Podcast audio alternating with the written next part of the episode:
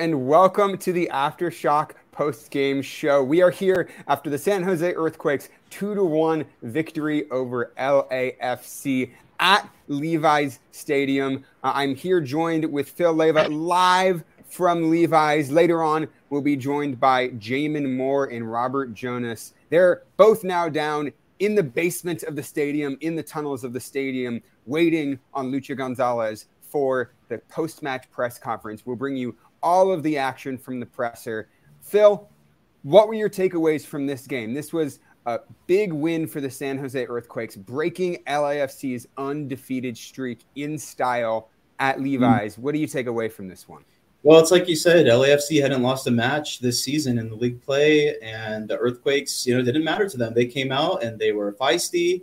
Uh, they really forced LA to play aggressively. I mean, we saw fouls, you know, from LA. They had to resort to playing rough.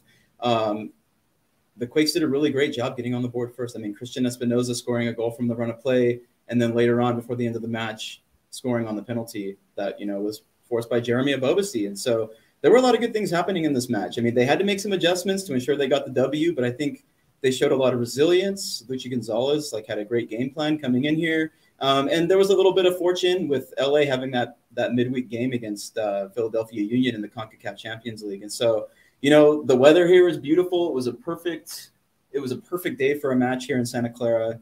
Um, I know I was very critical of the, you know, of them playing here in Levi Stadium instead of PayPal Park, and I, you know, I'm going to reserve my thoughts about that for now and just enjoy the match for what it was. So, um, Alex, I'm actually curious as to what it was like watching it from your point of view. And uh, yeah, Quakes pick up three points, and they're still sitting pretty high up in the Western Conference table. What do you think?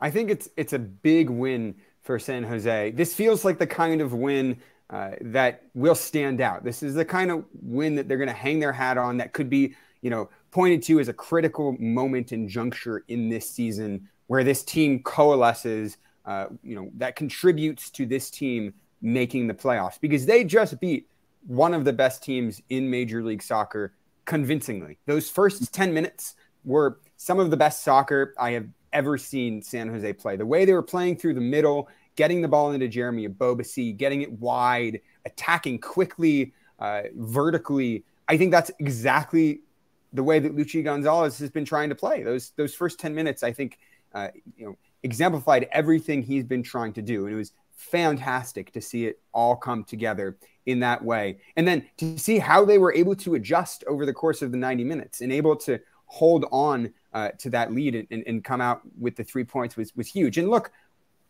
I think there was a lot of anticipation heading into this game. I think that fans have had bad experiences at Levi's in the past, uh, mm. and you know there was an open question as to whether this would even feel like a home game for for the Quakes. Right. You know that's a right. pretty big question considering how good they've been unbeaten at home and well, I can how give you bad a clear they've answer, been uh, Alex, winless on know, the road considering I'm here at the stadium. I mean, I was I was here when they when they had that first match against the Seattle Sounders, right? That was like the first sporting event that was even played here at Levi Stadium. And then they had the match, as I mentioned last uh, on last week's show, uh, against the uh, Orlando City, right? When they had Kaká, and that was like a big deal that they came and played here. But um, the LAFC fans, I mean, they were way up there, like in the fourth tier, away from the action, away from you know what all the energy that was created by the Quakes fans here in the stadium. So I can I can say pretty convincingly that this did feel like a home game, and I was worried about that coming into this match. And let me tell you, um, that first 10 minutes, you're absolutely right. Like the energy was just like palpable. Like you could feel it in the air. And the players, you can tell they were getting into it because we saw at times Jamiro Monteiro, Cade Cowell, Jeremy Ebobisse with the back passes and the flicks. And like you were just seeing a lot of really great interplay between those guys and creating those opportunities and doing what Luchi Gonzalez has been talking about all season, creating dangerous chances and breaking lines. And it seemed like they were doing that quite a bit in the in the very beginning of the match, especially.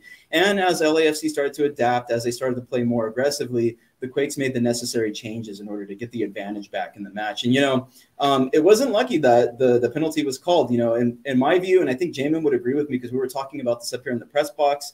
The penalty was a little bit soft, but you know what? The Quakes earned it. It was not uh, it was not luck. This is just something that they forced throughout the match, and they were able to get that call. But one thing I do want to talk about, Alex, and I know this is probably something that you're going to be interested in as well, is that left wing because that's the the part of the field that you've been kind of like you know, talking about throughout the season as being a sort of weaker spot for the team. Uh, Cade Cowell comes in, he applies a lot of pressure on that side, he creates issues for Palacios. Um, however, he doesn't necessarily get a, a point, uh, if you would, like an assist or a goal, but he does have the really nice flick, right? That leads to the, the pass from Jeremy Ebobisse across the box to Jamiro Monteiro uh, to Cristian Espinoza. So he does combine in the offense here. I think perhaps a bit proving Luchi's point as to what he wants to get out of this team. I'm curious as to what your take is, though, in terms of what Cowell had to provide. Furthermore, we should ask Luchi Gonzalez. Yeah. Oh, are, is it time? Awesome. It's time. Do it. Hello. Ready? Ready? Go. All right. Uh, let's begin with today's uh, uh, after today's 2-1 victory over LAFC. Um, let's take a first question for Robert Jonas. Thanks. Uh, congrats. Uh, you know, midweek you talked about uh, to uh, kind of measure yourself. You want to play the best. You want to test yourself against the best. What is it that you were uh, impressed with with your squad tonight and, and getting this victory, and, and, that you really feel can you know, continue this momentum for this program? Yeah, look, I first and foremost want to thank uh, everyone in our club in terms of front office and operations and ticketing and everyone involved in just con- connection with our community, our fan base, uh, because it, it, was really special uh, today in the stadium just to get that much support in numbers. Um, our locker room even having spirit, swag to, of San Jose Earthquakes, which I know the players really felt um, and and helped them. You know, so uh, to put on these games are not easy. It's a lot of work and it's a lot of uh, belief and care, and we felt that from the club. So it gave us the opportunity to to play a game uh, in, in, in the environment uh, that, that, we saw today. Um, yeah, look, uh, we have a team that can compete with anyone. Um, you know, we, we, still have a lot of work to do. Uh, I, I want to see us progress and try to get better every day with each game. Um, you know, two weeks ago, we, we had some results that didn't go our way and we, we, we were disappointed with, but never felt the guys uh, stop being open to feedback, uh, believing, working hard in training. They're always looking to respond, and I'm proud of them for that. And we knew tonight was going to be very difficult. An undefeated LAFC, a team that is in multiple competitions and doing well in all of them because they're very good and they have depth, which they showed tonight. You know, um, but we knew we could focusing on ourselves and what we can do, atta- attacking well, defending well as a group. Um, we we could uh, we can win. We can beat anybody. So really proud of our guys to do that. Even uh, scoring and then conceding, you felt their belief, you felt their um, their grit to to push through. And second half, you know, LAFC threw some things at us that that were not easy to deal with defensively. But I saw all of our guys try to make plays, block shots. You have to close down a Vela. You have to close down a Bouanga, and um, and I saw a great effort to do that collectively. And and then we nicked, we got our goal, we got our chances. We attacked open space, we earned our PK, and, and, and you know Cristian is uh, Cristian took care of business. So uh, uh, it's going to get harder and stronger for everybody, and we're going to rest now. We want to want to try to have a, a another good performance uh, against another rival, LA rival next week. Jim. Win. Um, so the first 10 minutes or so, you guys played maybe some of your best soccer of the season. Really good connections in the passing that led to that first goal.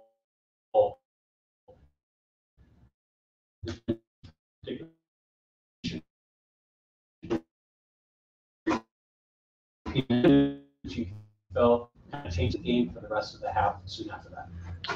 Yeah, I agree. I thought we had some amazing sequences and breaking lines, uh, close close connections, and um, and, and creating danger, creating in, which which you saw in our first goal. Um, and w- I, I think uh, we've shown moments of that to do it against a, a team like LAFC in this type of environment. It shows our boys enjoy uh, enjoy you know um, and, and, embrace pressure, embrace an environment to do it. And and so to me, uh, we, we definitely want to show more of that. You know, and how do you sustain it? How do you be more consistent with that with the ball? Um, it's it's using this as a reference to showing those clips today, you know, from today and showing what we're capable of. We have technical players. We have, we're creative. The guys play for each other. They play with intensity, and um, we don't depend on any individual talents. We, we believe in ourselves as a collective, and um, and I think I agree with you. We can show more more of that as we as we progress. But but look, um, LAFC are down, so they're going to push the game. This is a team that's not used to losing. So when we did score, they put more pressure on the ball. They uh, they got they raised their level and created issues for us that we had to be ready for defensively. They nicked a goal that um, that that that happened, and you know we, we don't we don't want to allow that. But um, again, I, I, saw the group galvanized after, especially at half. You can hear them, their tone, their belief, and then you know we weren't perfect second half. We had some good sequences as well, but you know fatigue kicks in. Guys are working hard. They're they're tired, and um, for them to push through and then create that goal tells me a lot about the character and the and the and the personality of this group and the potential of the group. Uh, let's take a quick question from some of our uh, folks here online. Uh, let's take a question from Charlie Bone. Char- Charlie, go ahead. Hi, Luchi. Can you, hi, Luchi. Can you hear me? Yes. Uh, congratulations uh, on the result. Um, I, I, just wonder if you could put this in context of uh, the the project as in general. Like, where are you in terms of? And, and I'm sorry I came in late, so maybe you already addressed this, but um, where does this team in terms of where you where you're aiming to get to and, and, and from your starting point? Yeah, I see progress. Um, I, you know, we're we're very process oriented. From preseason, we made that clear. Our, our, focus is on the why we do things and, and how we do them more than the what. You know, and and I think, um, you know, when we go to sleep at night, we want to be happy with our effort, our intensity, uh, our ideas and intentions, and then our togetherness. And those are the things that I want us to always measure ourselves in terms of are we being are we progressing. The result can go your way or not. You can't control that, but you can control and influence the things that can lead to positive results. And so uh, that's the way the staff and, and us want to live and and and train and, and work. Uh, and the players are connected side by side with us on that. And um, you know, our group has talent. We're we have good talent. We have a technique we have intensity. I keep saying those things. It's like part of our core. Um, but I don't think we're we haven't you know today showed flashes of our potential, like you mentioned. Um, but but we want to do it better. We want to do it more consistently. We, are definitely nowhere near satisfied. Um, just, oh, go go ahead, Charlie. Hey, sorry about that. I just want to get in one more um, a word about Cristian Espinoza. Um, should we be talking about him as an MVP of the league? And and uh, have you done anything or any any adjustments to unlock his ability this season? Cristian, first and foremost, is an amazing like human being, family guy. Every training, he works. The you know he's a leader by example with how hard he works. He makes every exercise count, every competition count in training, and and uh, and and it shows. And he reaps the reward on the field. You know, I think he's a player that if you got to get him closer to the goal, he, you know he's going to get crosses, he's going to get assists. That's what he does naturally. Uh, but if he's closer to the goal, closer to the box, he can score his own goals, right foot, left foot, and um, really proud of him. And look, he's only going to get marked tighter, closed down. There's going to be more physicality on him, double teaming him. You know, but he he's uh, has such a great mentality.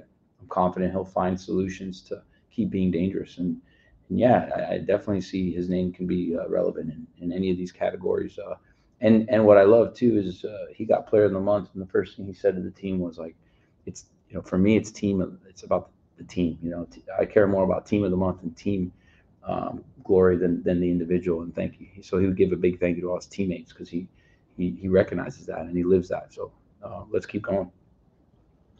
Let's go, Michael, Kevin, and then Ivan. All right, Coach. Uh, 45,000 plus here, and we've already talked about what this stadium means. But how do you feel about the fandom that the other two locales here in Santa Clara County, Stanford and here, as a in connection with uh, PayPal? How do you feel about the love that you get out of this county? It's it's cool because it's just a different stimulus. You know, it's an opportunity to to connect with a, another part of our community. The Bay Area is huge you know, and it's not easy for people from San Francisco to get to our games or, or, or Gilroy or, you know, in Monterey Bay, you know, I just, it's just, it's, there's all these pockets and dense areas that the game is growing in those areas in the youth communities um, and the, the newer generations. And, and to have like more accessible accessibility to the team based on playing in these different venues and bigger venues. But I, I, li- I like it. It's diverse. It, it, creates a connection to the different areas of the Bay Area, and um, but our PayPal uh, Park is awesome too. You know, it's it's more uh, intimate. It's it's a beautiful color and colors, and uh, and it's right there in the heart of San Jose, and and I love uh, our turnout and our passion there as well. So I think they've all got value. They all stimulate us, and I think they all help the game grow and and and uh, and our team, our club, uh, fan base grow in, in this area. Kevin. Coach, um, congratulations on the win again. You know, you mentioned feeling that you have enough talent to stick with anyone in this league. Uh, was the plan going in today to just play them straight up? And then when the game did turn in the second half, do you feel like you guys had enough tools to adapt?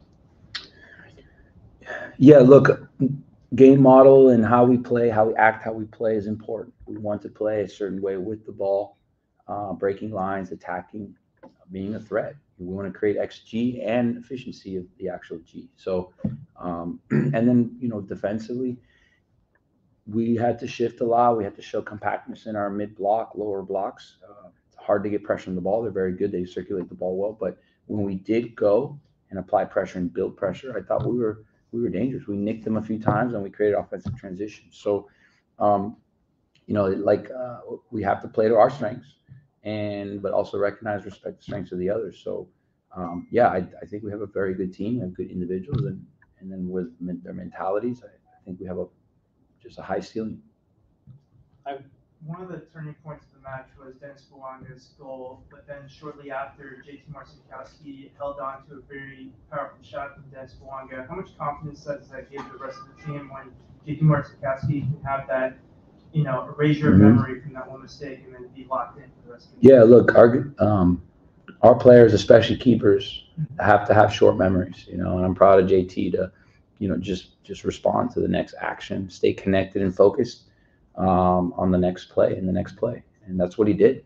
He showed maturity, he showed uh, resilience, and and he helped manage the game, uh, whether he was saving or not. He was managing the game also in his distribution for us to to keep uh, fighting and, and find a way to win. Let's do Fabian, Marco, and then we'll finish with a Spanish question from Palomar. Yeah, so this area loves superstars and legends with Barry Bonds, Steph Curry, and Joe Montana. Possibly having another one on your hands, how does it feel like to coach Cristian Espinoza in a stellar season and having that on your squad? You know, it, it doesn't feel like there's a star in the team or stars. It doesn't the team is the star. Is, is all they show me as the the coach and each other, I believe. So you you you couldn't tell when Cristian's like, you know, Cristian's energy it, only it only increases, you know. And then look, it's never linear. It's never going to be perfect. Ups and downs. We had we had some tough moments the last two weeks too. He and the team, us, and uh, but we keep working and and he's a humble, hungry player. He's humble, he's hungry, and then when you do those things and you work really hard, uh, your talent can show. And I think, you know, that those things are, you know, the, the success is when what uh, you know, opportunity meets preparation, right? And so he he's uh, he's a great example of those things. So uh, I, he's another member of the team that I, that's a pleasure to coach. Um, there's guys that didn't get a minute today. That's a big pleasure to coach equal to him, um, and he doesn't act he doesn't act like he needs any favors. He wants to work for the team. He's always I feel like everything he does or says is about how can he help the team rather than how does the team help him. I'm a very selfless person. I'm proud of him. Right. Luchi, you know, in that second half of the begin, they kind of threw everything but and the kitchen sink at you. You guys were able to keep them pretty much out of the middle of the box. And then when they were ready, they get a shot. JT came up with a big save. Mm-hmm.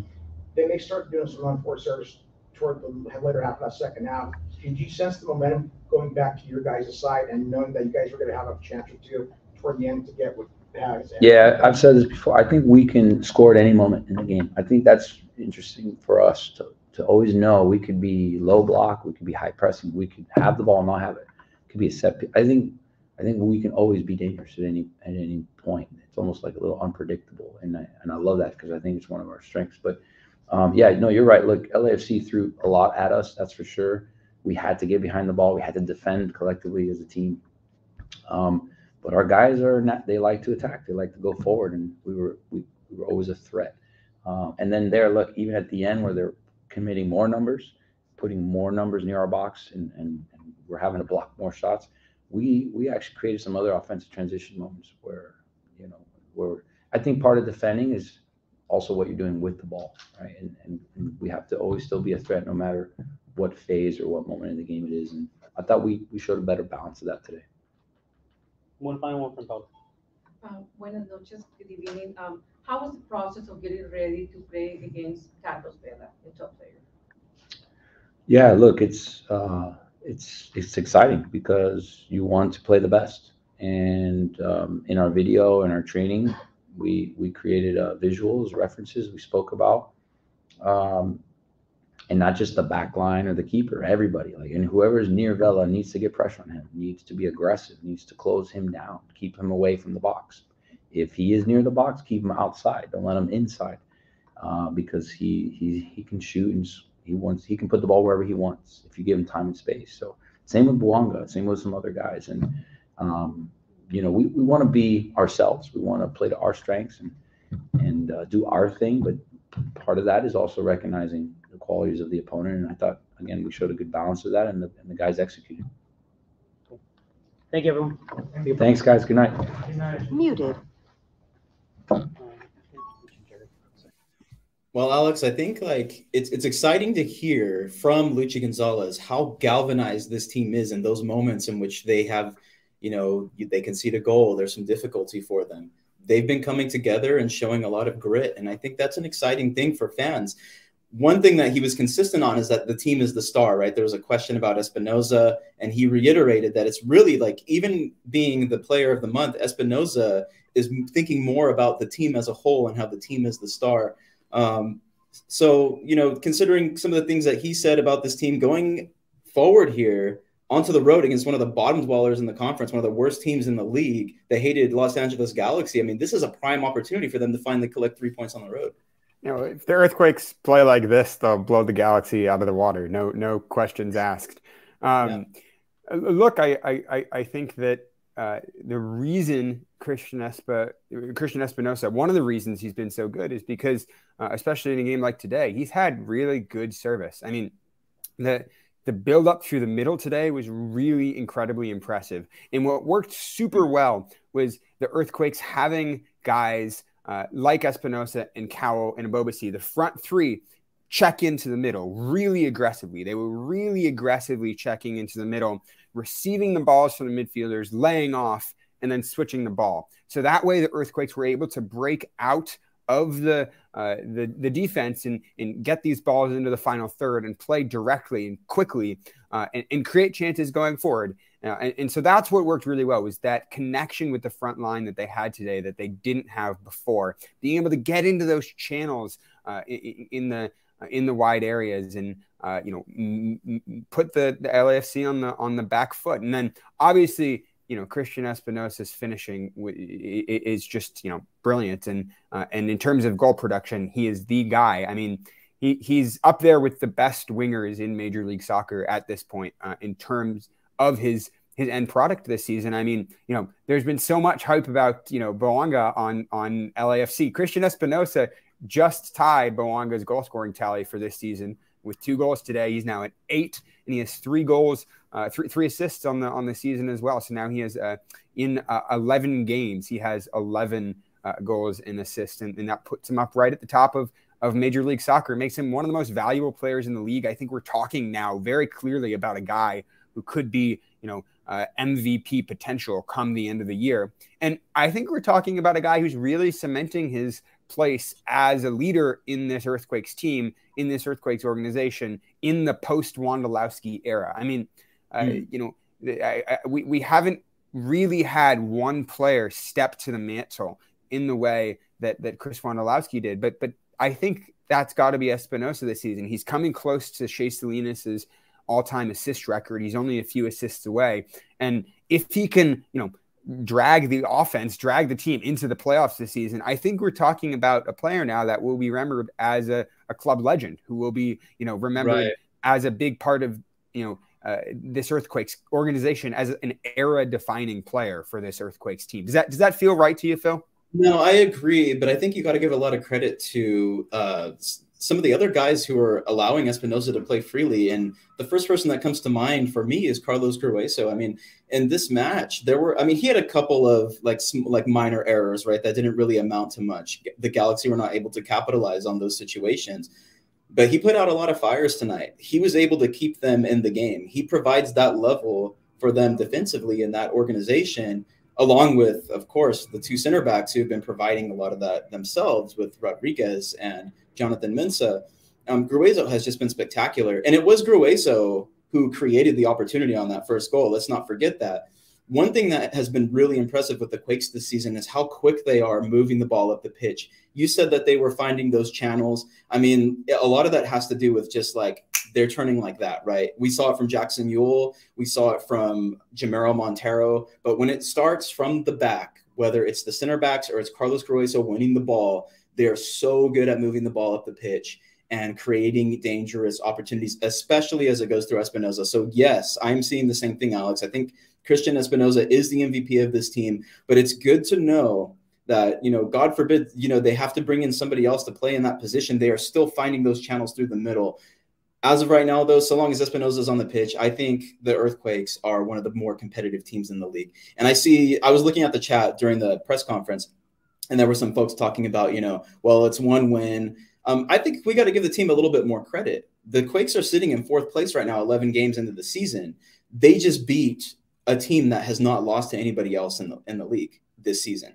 Uh, and they LA the LA LAFC was heavily favored to win this match. By the way, even as a home match for the Quakes, they you know they come in. They're one of the better teams in the league. They're hard to stop offensively. When you have players like Bouanga who is playing as good as anybody else in the league, when you have Carlos Vela who has the experience that he has, he's you know impressed throughout since he came to Major League Soccer uh, and has been the star for LAFC. I mean, they're they're a tough team to beat. So this is no small feat for the Earthquakes. This is a big deal moving forward. And I think the momentum from this match is going to be significant when it comes to their rival match coming up next week. And I fully anticipate, I'll say it now, I fully anticipate the Earthquakes to go in and compete in Carson to get those three points against the Galaxy. And if they have that momentum coming out of Carson, you can bet that they're going to have that momentum going on the road to at least snatch a point against LAFC at home, which is going to be an incredibly difficult match.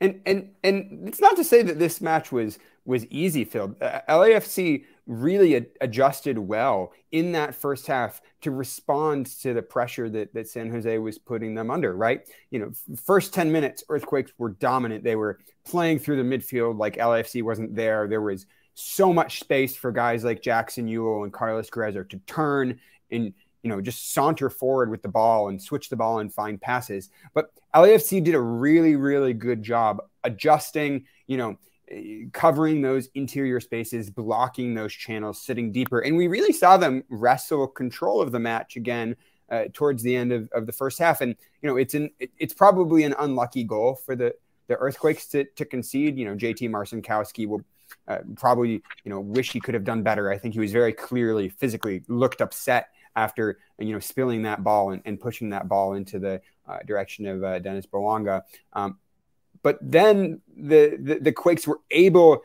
uh, to to you know get settled into the game, were able to find their rhythm, and they did not let LAFC take control of the game in the way that LAFC is so used to. Uh, they they stayed dangerous, especially down the wings. Were able to stay connected with the offense, and and one of the guys that stood out to me in that second period was you know Paul Marie, just for the amount of times he was able to bomb down that right wing. Uh, he was the mm. one who put in the ball uh, to Jeremy Ebobisse, from which they won uh, the penalty. What did you think about some of these second half adjustments that the, the Earthquakes were making? Do you think that they were able to, to regain momentum in that second half? And, and who, who were some of the key figures in that second half for you?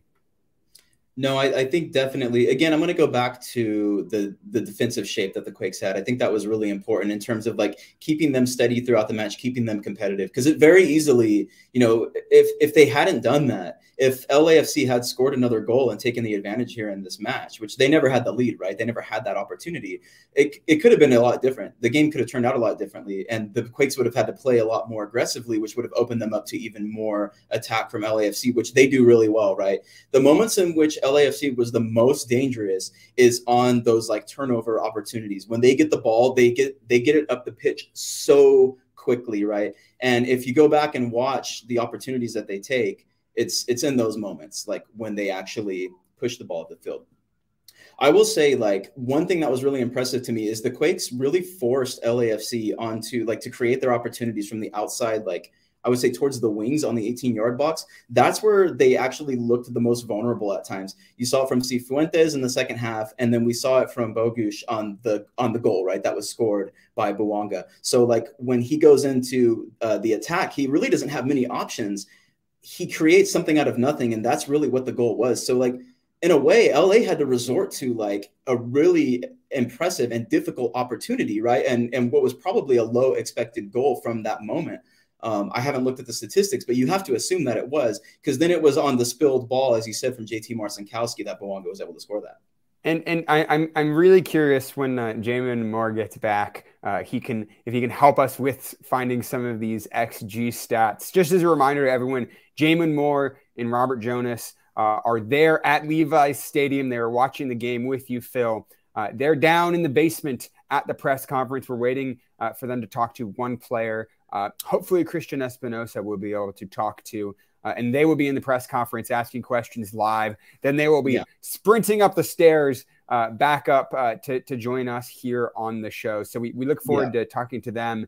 suggest everyone sticks around to hear their expert analysis. I know that Jamon will have a lot to say uh, about this one, Robert uh, as well. Uh, so we look forward to speaking to them. But but I, I'm curious specifically about the XG charts because my intuition is that this is one of San Jose's you know highest XG games of the season. Given that you have a penalty, given that you have a 0.95 XG chance for Jamiro Monteiro, it was easier to put in the back of the net than it was to miss.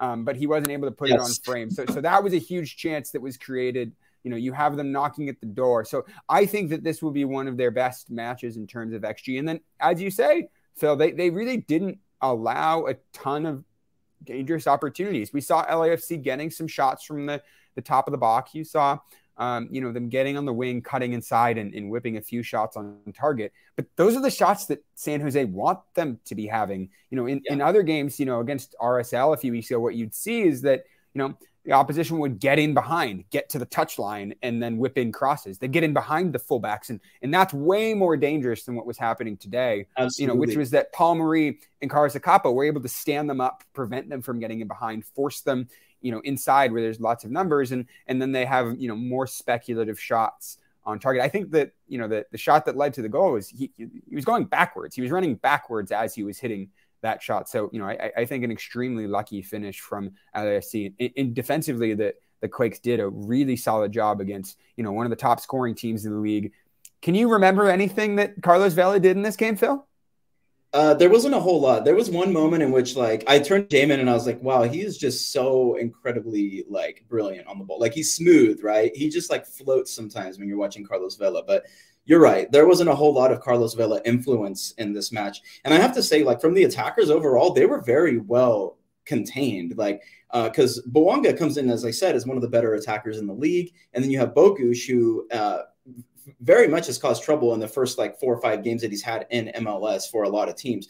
But I feel like, you know, both Miguel Trauco and Paul Marie and the two center backs, like, they were able to contain the play on the wings throughout the match. That's what it felt like from my view. It never seemed like it was as dangerous as, like you mentioned, in the match against RSL when they became vulnerable in those spaces and that's a lot of credit, really, in this match particularly. It's a lot of credit to the fullbacks because, like, it didn't seem like Espinoza and and Cade Cowell were overworked here. It seemed like they had opportunities to be creative and to get involved into the attack because they didn't have to worry about those defensive responsibilities. So again, that's a lot of credit to the fullbacks and to Carlos Gruezo, as I mentioned before. I mean, I, he's one of the unsung heroes for this team. I think he comes in and he provides something that this team has been missing for a really long time, and that is that defensive stability. And I do want to mention as well we talked about this the last couple weeks. The presence and the calming uh, nature that Jonathan Mensah brings to this team that cannot be understated. We saw it throughout as well. You know, he might not be somebody that you point to immediately as a standout player, as having the flair, uh, but he is certainly somebody who is a, you know, he is a member of the defense that is like going to help them create that brick wall. Like they're not going to be broken down when Jonathan Mensah is back there.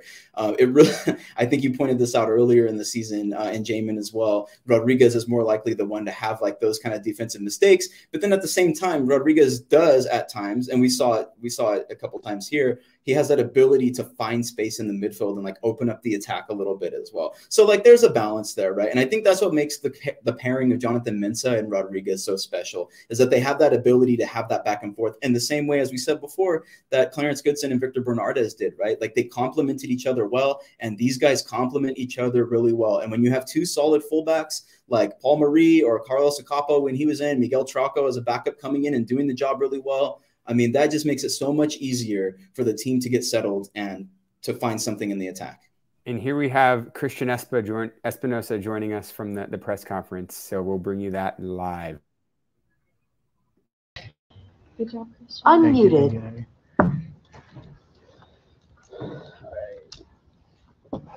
Mm-hmm.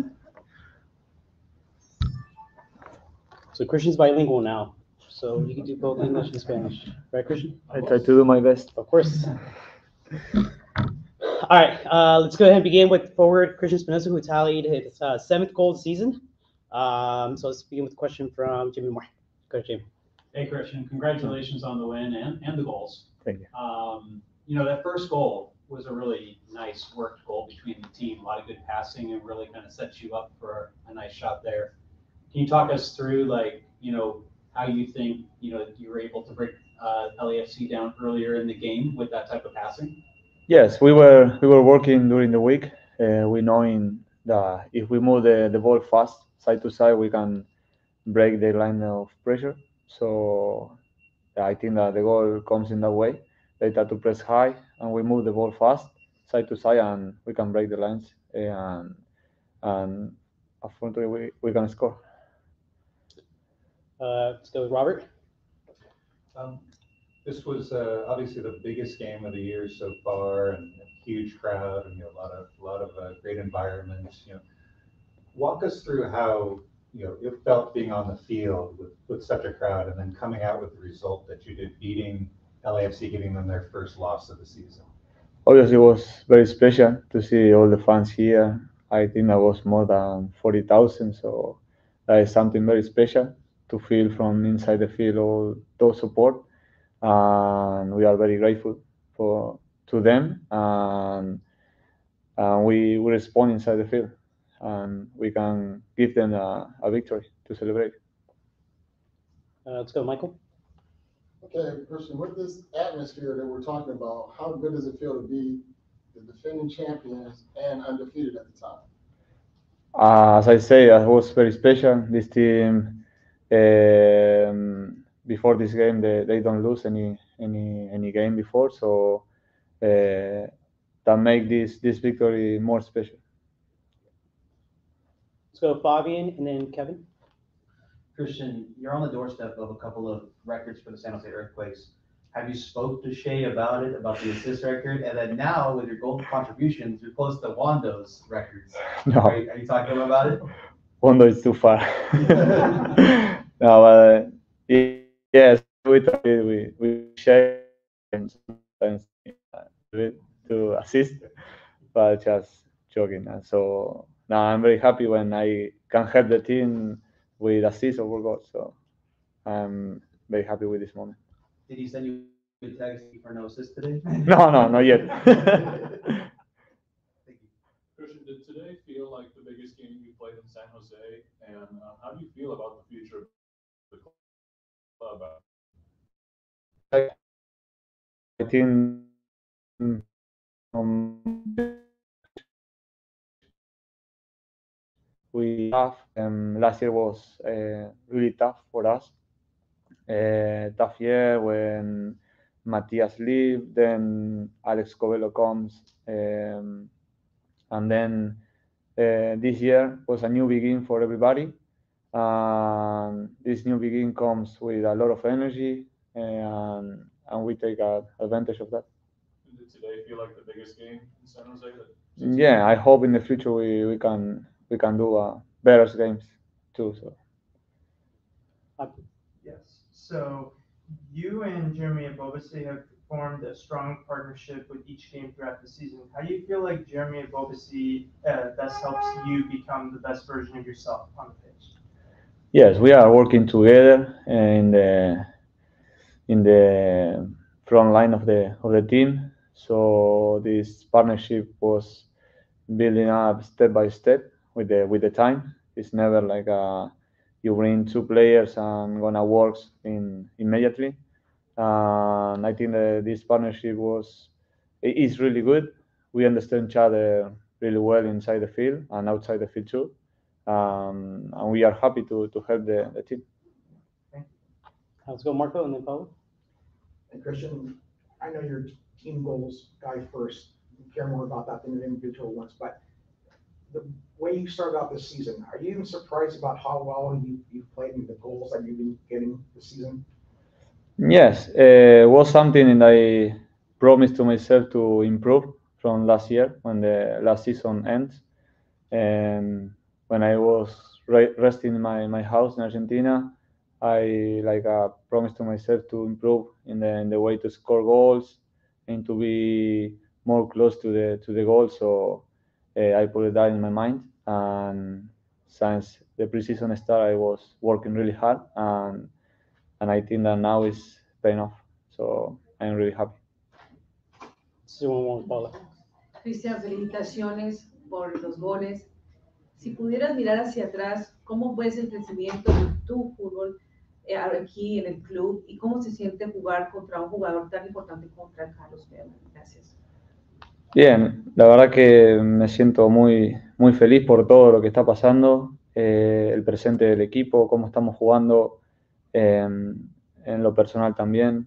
Em, siempre que jugamos contra grandes equipos hay grandes jugadores también del otro lado, eh, no solo Vela, también Bonga, Em, y otros chicos más. Eh, y nosotros como equipo teníamos que estar preparados para, para, para, jugar ese tipo de partidos y hoy yo creo que con la ayuda de, de la gente que vino hoy a, a, alentarnos fue, fue algo muy lindo poder ganar este partido. Uh, we'll do one more from Michael. Okay. So, uh, Jeremy was a leading scorer last year. He scored a lot of goals, especially early in the season, and you're doing it this year. How do you guys decide who does the penalty kick? Uh, we decide in the moment, to be honest. Um, what, whatever can, can take the, the ball and, and shoot it. Because in that moment, is if somebody have the confidence to take the ball, it's just uh, whatever can take the ball. So today I, I take I asked for the ball immediately. So um, and I take it. It's, that's it. Thank you, everyone. Thank you. Thank you. Thank you, guys.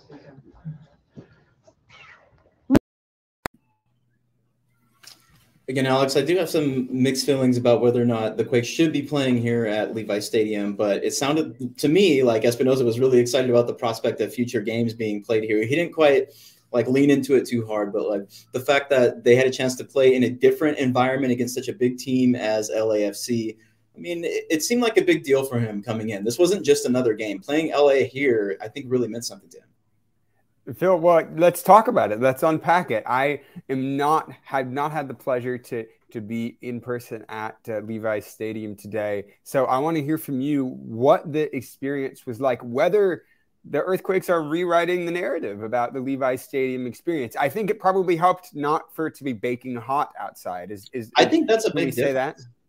Yeah, I mean, it, that was one of the things. I think when I first like pulled up, you know, when I parked, when I started walking to the stadium, it was drizzling, right? The weather was a lot different than what I'm used to every time I've been here, whether it's been for the 49ers, the US men's national team, the earthquakes, like it's always blistering hot, right? Everybody who's been to Levi Stadium knows that you're just baking in the sun most of the time. So that is something that is definitely being taken into account here. So like the feeling coming in, it was like you know it, it, was cool. The air was fresh. It was crisp. It was like beautiful. I mean as you can see behind me right now like the weather is absolutely perfect. You have the wispy clouds. It's just you know an ideal day. So yes on the one hand it was really nice to see the game here but on the other hand i would say you know paypal park has the same potential. When you have a day like this at paypal park it's just as great to catch a game. Plus you have the proximity to the pitch.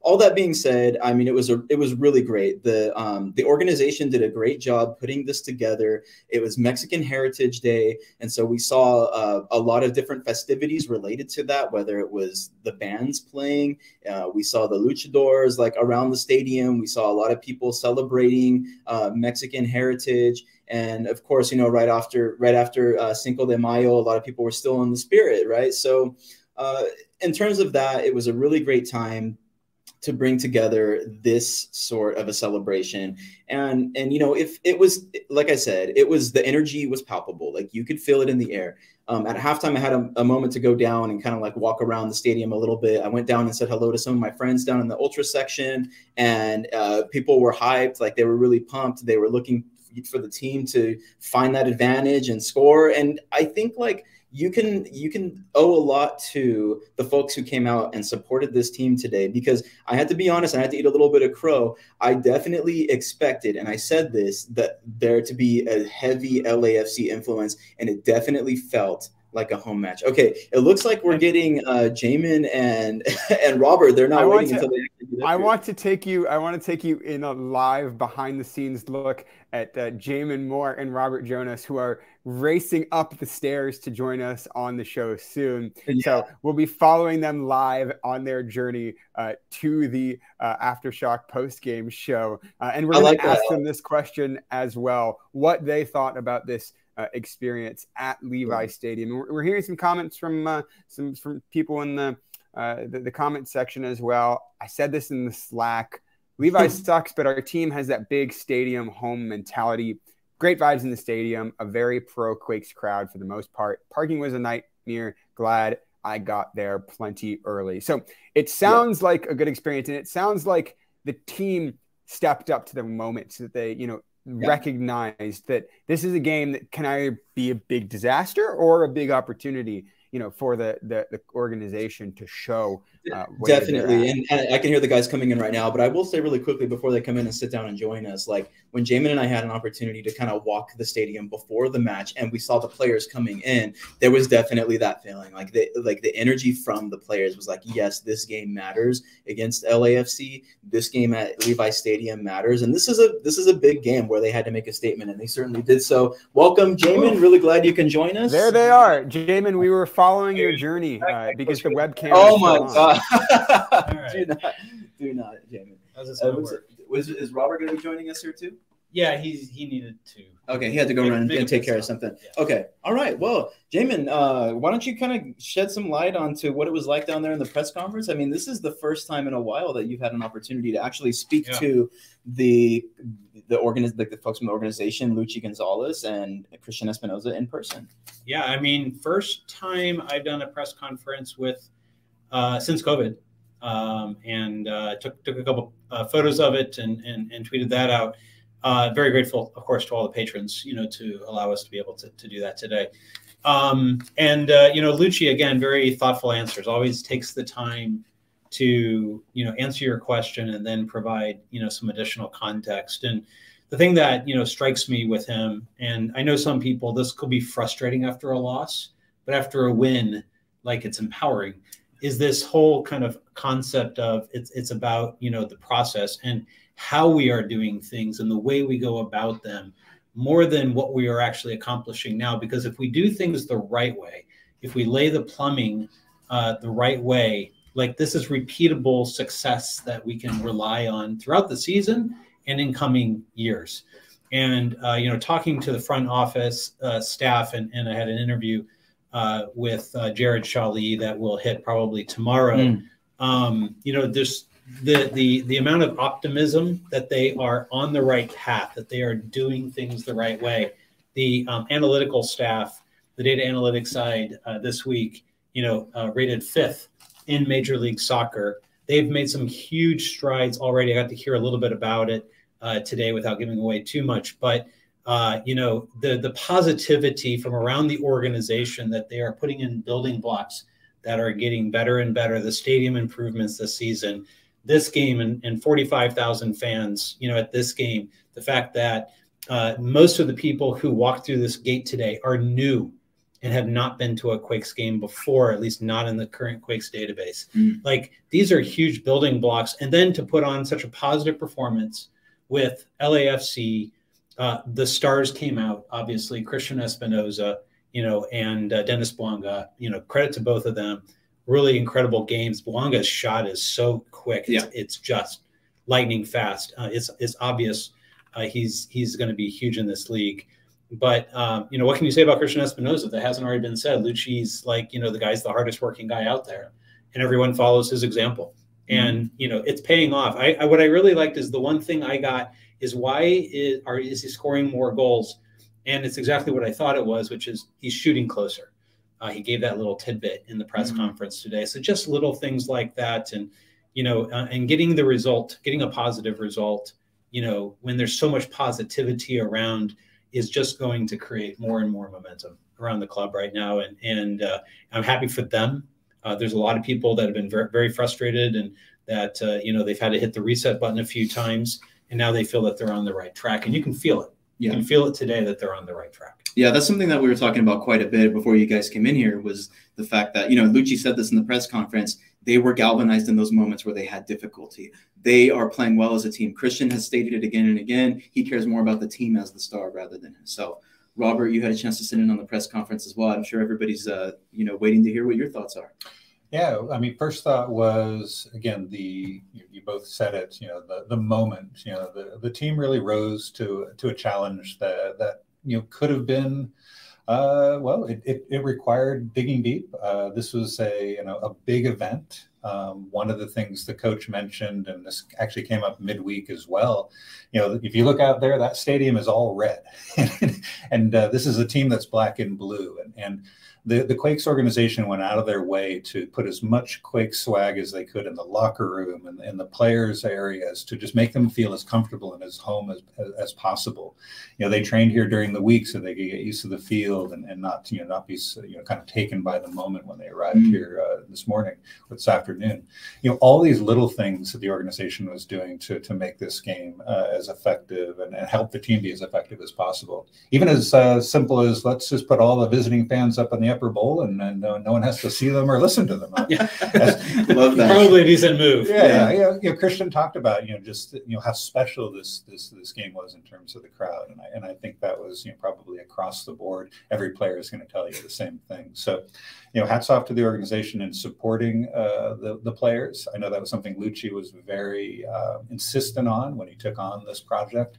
And this, to me, was the kind of day that showed the organization was uh, going to back the coach. Yeah, I, I, think interesting also from the tactic side, we saw kind of you know many sides of the earthquakes today. Like if you go, you know, ten minutes by ten minutes, you could say, "Wow, that was a fantastic ten minutes." Oh, that was a rough ten minutes. Mm. right? And oh, they had to dig deep in that 10 minutes and they had to come up with some big plays. And so there's a lot of like what we've seen uh, about the Quakes throughout the season that showed up in various parts of the match today. And what what I uh, personally liked was was the defensive effort, and Luchi uh, talked about it as well.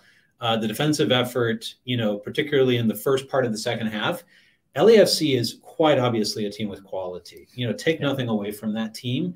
Their passing is ultra sharp. And while the Quakes sometimes their passes run a little bit errant and they got to like stick legs out and you know they got to reach extra in order to be able to get to a ball or something like that. LAFC's is to the feet. It's mm-hmm. bang on. Um, you know, and they make mistakes. Every every team makes mistakes and turnovers, but they put together just multiple passing sequences that are just you know as good as you can find you know in this hemisphere. Um, it's really interesting, you know, way, style to play, and it challenged the Quakes. Mm-hmm. It was, I think, a quality that they hadn't seen yet this season. Uh, the teams that they've played are not that sharp. Uh, their passing is not that spot on. They can get away with cheating in different situations. Today, you could not get away with cheating on LAFC. Uh, they came credit to them. They came to play. You know, they put out a really good lineup, considering that they're playing multiple games. You know, midweek uh, this this week and next and uh, you know they they they went for it today, and they they after the Quakes scored, they put a chokehold on the game for a while, yeah. and you know, but it's also a credit to the Quakes. They could have, you know, they could have, uh, you know, not not just bent but broken mm-hmm. uh, against that level of quality, and they didn't. And so hopefully that will now be a catapult into you know the next games that they're going to have to do. I'm a little concerned, you know, that they'll be able to to to come at that same level of energy at LAFC you know, against that level of quality, I think that'll be a really interesting game. But next week, you know, let's get past the uh, the Galaxy test first. Well, that's what I was going to ask here, Robert, and maybe that's something that you can kind of hit on as well as you give some of your analysis. Is like the Quakes come off of this really big win, they have all this momentum against one of the best teams in the league. They go on the road against one of the bottom dwellers in the league, in the Los Angeles Galaxy. I mean, what do you think they are going to bring to that match? Well, I want to use part, you know, part of this game to sort of answer that question as well. And and, and speaking of, you know, a, a, a roster that's not that much different than you know last year, maybe even go before, and how moments that didn't go their way before led to breakdowns, led to you know letting the, foot off the gas. You know, when LAFC scored and then Miro misses the what did we was it the 0.95? Yeah, 0.95 xG shot. I mean, yeah. I mean, everyone could have just been like, oh, damn it, you know, like this is not going to go well. But you know, they stayed strong enough to see out the rest of that half, mm-hmm. and they uh, they did the adjustments that needed to be made. You know, they, so you know, this is to me is kind of the same. You know, kind of looking to next week. They're not going to get overly high about this game and the win. And the, even though the magnitude of this win is incredible, they beat the last unbeaten team in Major League Soccer. That's right. I don't think they're going to spend the week feeling great about that in the way that's going to distract them from the task ahead and well, being able to. And and and we got to answer, I think, about JT Marcins, Marcinkowski, the short memory. Mm. I think that goes for for a lot of the guys on the field. You don't see as much of the reactions that we've seen in the past. And so I think in the same way that, you know, low moments were devastating and high moments can lead to kind of over emotion. This is not the Quakes team that seems to be kind of working that way. And I think that's what I will put them on a really good page for another well, big, big game next week. Yeah, I see a question in the chat. Uh, sorry, you know, um, not really uh, in a position here to to uh, share a bunch of comments right now, but um, uh, what role is Wondo playing this season? He's most visible last one. Thank you, Alex. Uh, he is more uh, back office now. No, actually, got to we, uh, as uh, Robert and I, or sorry, actually Phil and I, yeah, we're walking the concourse before the game. Yeah, we ran into uh, Wondo, and he was you know third in line, you know, off the bus and and heading into the locker room. So clearly not considered an assistant coach per se, but very active in the locker room and and present for this game too, and was very cordial and took the time, you know, to say a quick hi to us as we were walking through. So, um, you know, it uh, it was, uh, you know, again, I, I agree. I, I heard you saying this as a, as we were walking in.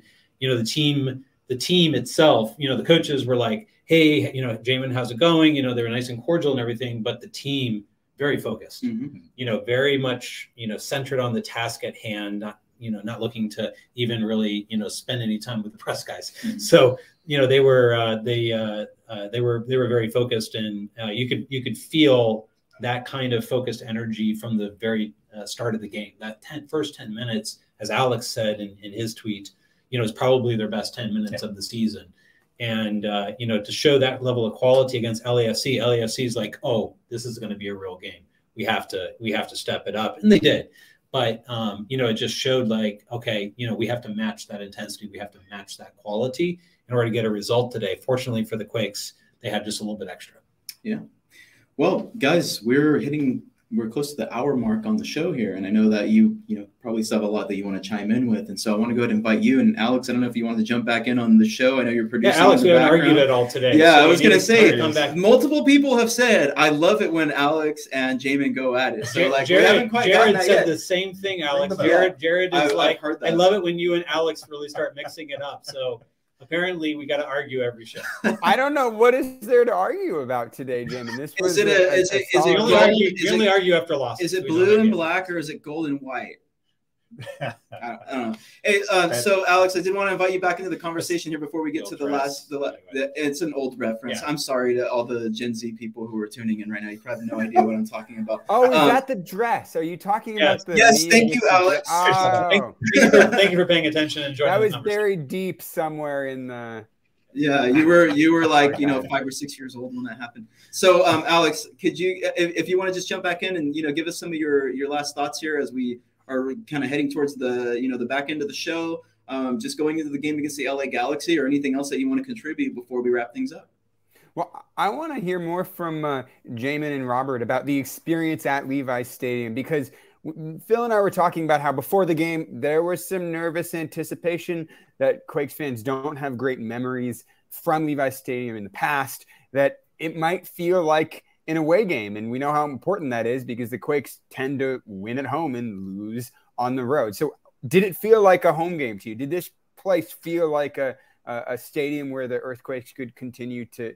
to play in the future uh, and, and make it another annual game, possibly in the, the way that uh, the, the Cali Classico is at Stanford Stadium? I, think they got out of this game what they needed to get. So if you uh, if you listened back to the Jared Shawlee interview, I can't remember fully on camera or off camera if he if he made this this point. So if he said it off camera, my apologies to Jared, but I think it's okay to share. Um, you know, he basically said I needed to find out if Levi's could be a place for us going forward or not. I needed to do this test. We had to put everything into it and do it right. We wanted to see the results we got. I think we got what we wanted to get, and I think the result also, if you if everyone you know follows Sam Benitez, and if you don't, you should. Uh, from the uh, from the Quakes, who does great videos mm. uh, for for the for the club.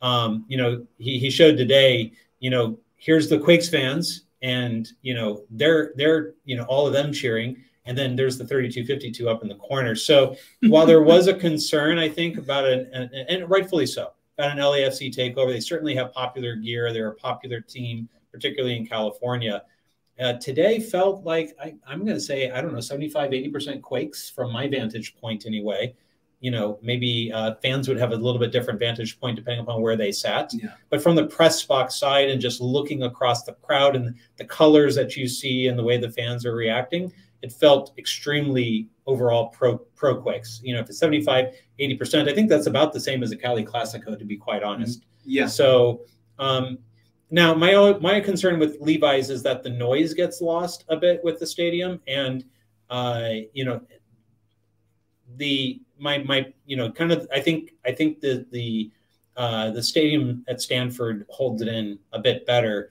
Um, that's one of my concerns, but unfortunately, we were behind glass the whole time, so I'm not sure we're the best people to be able to say what the rest of the atmosphere, you know, in the stadium was like. So, so fans, you know, obviously jump in and let us know how you felt the atmosphere was out there. And, and clearly, it was a successful, you know, marketing push, a coordinated marketing push to yeah. draw, you know, a, a crowd the size of forty-five thousand. You know, and a part of me wonders, what if every Quakes game were advertised this way? What if you consistently got 18, 20, 25,000 people wanting to buy tickets for games at, at PayPal Park? What if you had this level of excitement in PayPal Park?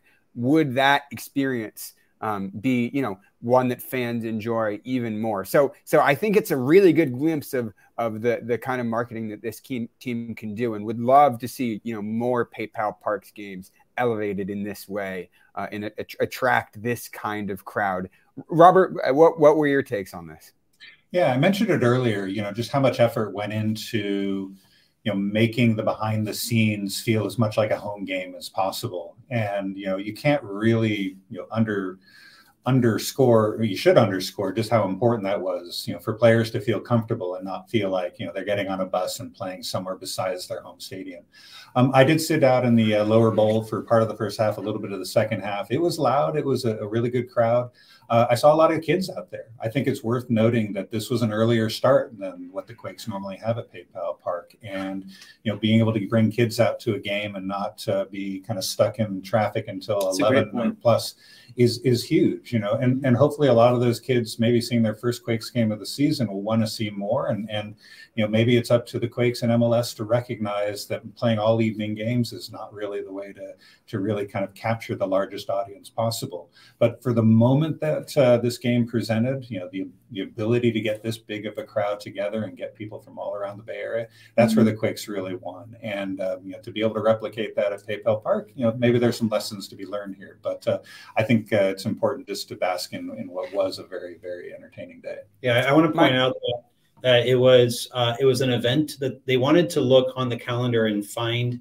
a place where they could find a like a holiday weekend where you know there you know people are celebrating something that would fit uh, in and, and be able to utilize that in order to be like the attraction from a sports side of the weekend. Obviously, you can't predict that the Warriors are going to be playing, you know, at in the playoffs, yeah. right? right? But at the same time, uh, you know, they they looked at Cinco de Mayo and you know the uh, the the community, uh, the Mexican community, and the you know obviously you know an opportunity from a marketing side as well as a community you know that that does need to be served. And there's a lot of Latino players on this team. Uh, and a Latino coach and and such, and a Latino star in Cristian Espinoza, you know, it's definitely worth you know highlighting some of those things. Um, and uh, you know, today was a, a, pretty good, I think, showing for that. So, so we saw Luchi Gonzalez tactically step up to the plate. He made some, you know, critical adjustments throughout the game. Uh, I'm curious what you guys thought about those. But also, before we end, was he successfully able to step up to the occasion sartorially? Was the golden sweater the look. I'm, I'm curious about your thoughts, gentlemen. I'm on board with the golden sweater. I just think it might have been the wrong occasion given LAFC playing in all gold. What, what were your thoughts here? Sweater the new purple sweater is the question. ah. And also, I would say it's a step up from the T-shirt that maybe, we saw in the prior match. Maybe, maybe he's just trying to take the gold from LAFC and, and going like, no, you can't have that. You know. Uh, Look, I don't know. You know, the uh, the uh, the adjustments I, I think that really they made were in trying to recognize what LAFC was looking to do. There's a point. bring back the purple sweater. There's a point in this first half where um, you know I was sitting beside Phil, and uh, I don't know why you were so far down. Robert was like, "Yeah, they put him way over far away from us." I don't know like, why. We couldn't man. talk to Robert. I had to yell at Robert. I'm usually sitting next to Robert. I'm used to him, you know, being able to bounce ideas. There's I was cracking jokes with Harold. Oh, there you go. Yeah. there's a point like midway through the first half where uh, the passing was like progressive, and I don't mean as in like long balls over the top, yeah. You know, d- direct uh, soccer. I mean it was two teams that understood the value of progressing diagonal balls on the ground through the center of the pitch to be able to start to spring an attack. And they both had the same ideas at the same time. And uh, what struck me was LAFC is doing now what the Quakes would love to be doing by this time next year, year after that, in terms of the overall maturity. It looked like two teams trying to play in the same way and having some of the same ideas. And, you know, it was, uh, you know, I think once LAFC's kind of quality held on a bit, and so they were able to hold the ball a bit more, that's where the Quakes got tested on that defensive side. And I think a lot of it, you know, according to Luchi, was just at halftime and the communication and making sure that everyone understood their responsibility in the different moments. I like the sub for Judson. I thought zone 14 was a potential issue. Bouanga was attacking that space as well as Fuentes. And you know, I wanted to I wanted to see that close down a bit. I don't know that they did it as well as I wanted them to do it, but I think it was the right move uh, to be able to put them on. And then the second time, I think we've seen the Beeson Bouda combination sub in order to look to close a game out. So I'll, mm-hmm. I'll, I'll keep watching to see if that becomes a thing. You know, having Bouda out there just chasing people with his speed and things like that, and being a nuisance at the end of the game, and then having that you know five man back line to close a game out. You know, uh, so far so good in terms of being able to to utilize that to get points. And also the Benji Kikanovic sub at the end too for Cade Cowell. I mean, giving him that opportunity to have a few you know more ch- touches on the ball, some more minutes, and perhaps build his confidence going into the next match. Yeah, yeah. I mean, I, I do want to comment on that last part of the game too. Just the you know the subs. I thought Judson was absolutely important there. You know, as soon as the Quakes took the lead, you know the, the little murmur around us was you know the Quakes need to park the bus and see this one out. And and I, I can't remember who joked about you know looking at the bench and only seeing kind of the short yellow bus in, in reserve. But you know they had just enough to keep LA off the board in a way that I've seen LA play week after week and, and just seem to you know just take over games mm-hmm. you know, especially in that kind of situation. And they just weren't able to to you know s- successfully you know keep the uh, the pressure on enough to maybe get that equalizing goal. And that was something special. Getting Bouda out there, he did very, very well. He had very few touches, but he was able to slow things down in a way that uh, they Quakes needed. They needed somebody to relieve a little bit of the pressure. So kudos for his uh, his short appearance. It was is everything he needed to be. Mm-hmm. I think that gives a lot of confidence to Quakes fans. I mean, one thing that we've talked a lot about this year is whether or not the bench, those players who are in the 18 that are called in, who aren't necessarily getting the starting minutes, whether they can help to maintain these leads, whether they can have an effect on the match, you know, in a way that is meaningful and could, you know, perhaps be better than just you know, average because I mm-hmm. feel like before the Quakes haven't necessarily had depth, right? Like that's been a question that we've had for a long time. To be able to bring somebody like Miguel Trauco in when you have an injury to somebody like Carlos Akapo, and then to still have guys who can come in at the end of a match like Tanner Beeson, like Judson. I mean, that says a lot about the team. And Luchi has said it again and again. They are playing together, and the team is the star. And it looks to me like it's not just the 11 who are going out at the beginning of the match, it is the entire 18. And also, just I'm sure you guys have said it already, but having Niko Tsakiris like yes, close to being back on the field. He was in he was point. in the 20 today. Yeah. Didn't get actually get to see the field, but the fact that he's in the 20 such a good well, sign. He came over to the bench when the game was still one-one, and I was. It looked like they were giving him instructions, and then they got the penalty, took the lead, and they kind of sent him back to to warm-ups. So we might have seen Niko today in that situation with the game at one. So, but yeah, it feels like uh, he's probably on the doorstep to getting his first minutes. Yeah, good, good point. I think some of the subs at the end were due to the, yeah. the change in scoreline. Mm-hmm. All right. Well, why don't we go ahead and move to the last part of the show, which is the closing thoughts. So again, um, Alex, I am going to invite you back in case you want to add in. But why don't we go ahead and go to Jamon Moore first, and then we'll kind of go uh, we'll kind of go around, and I'll close it out. So Jamin, I mean, always good to get the opportunity to be back in person and be able to see many people from the organization, and uh, you know, to be a part of an event like the, uh, you know, uh, for Leagues Cup and or Cali Classico, you know, depending upon uh, what we're able to do. But uh, of course, it's because of all of you patrons that we get to have this opportunity. So thank you to, to everyone for that. Um, you know, it's uh, overall, you know, a very successful day. When you get 45,000 fans to show up, the majority of them cheering for you. Um, you uh, you end up getting, uh, you know, an opportunity to showcase your star player, Cristian Espinoza, in the way that you did. You get to see the quality of the league and LAFC and Bouanga. It's going to impress people like, hey, this, this the quality of the play out here is very good. Um, I'm going to think I'm going to come back and be able to see this. And one of the things I know that Quakes are looking for is to use large event marketing like this to be able to convert those into season ticket holders. Season ticket holders means more butts in the seats at PayPal Park. Overall, you have to consider it a successful day, both on the field and off the field. Congratulations to the club. Yeah, I'm going to repeat something I, I, mentioned earlier. You know, this is a this is a statement win for this team. This is you know for Luchi, this is the the, the highest of the results we, have seen so far in his short tenure as head coach. Um, and I don't think that's going to make the team, or I don't think the team's going to sit back and just be happy with that, and that's they're going to rest on that. As fans, should be very happy about this. You know, we're going into you know the, a rivalry week, uh, playing the Galaxy next weekend. Fans should be pretty excited about this, pretty motivated to play a team that's been struggling, and know that their Quakes are you know you know focused on the task at hand, focused on listening to the coaching staff and getting prepared, and and should come out to that game ready for whatever the Galaxy can throw at them. Um, it's up to the fans to stay excited and be really motivated by this and let the players uh, do what they need to do and get their job done. So I can't wait for next Saturday because I think that's just going to be a, a, really great opportunity to, to go down there and, and, and let's see, see if this team can get their first uh, road victory in the 2023 season. All right. Well, I'm going to go ahead and go next, and then we'll have Alex close us out since he's remote and he's producing the show. So I'm just go going Alex. to, yeah, go Alex. I'm going to just say that this uh, game particularly was a really good showing for Luchi Gonzalez. I thought it, it, you know, he came out in the first 10 minutes, and the team made a statement. They played with flair. They used the energy from the 12th man, which was us, the, or you know, it was the the crowd that was here at Levi Stadium. And I felt he made the necessary adjustments for the team going into the second half and they got the win. They scored late in the match. They created their own luck. Uh, they got the penalty call, and Cristian Espinoza came in and he slammed the door on LAFC. So it was a really impressive showing for Luchi Gonzalez, and I'm excited, Robert, as you have mentioned, to see what they do against the LA Galaxy and how they are, you know, how they go into that match. And considering the momentum here, I think they go um, and they're going to go on the road and they are going to go for the win. They're going to go for the three points. It makes the most sense for me when you have a team that's on, you know, on the back hills like the LA Galaxy. They're not playing well. They're they're not playing well at home.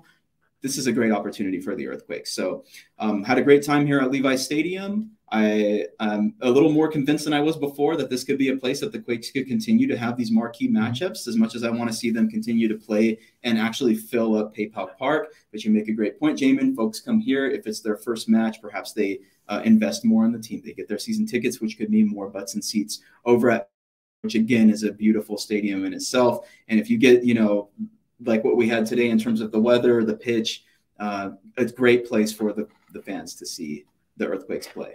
So, Alex, why don't you go ahead and close us out? And uh, don't forget to refer folks over to quakesepicenter.com. Look, I, I, I only have one thing to add um, to everything that, that you guys have already said. And because I'm uh, uh, behind the, the screen here, uh, I'm to see if I can uh, present it all to you uh, live. And I'm having to enable screen share. I'm scared. what is going on here? do this.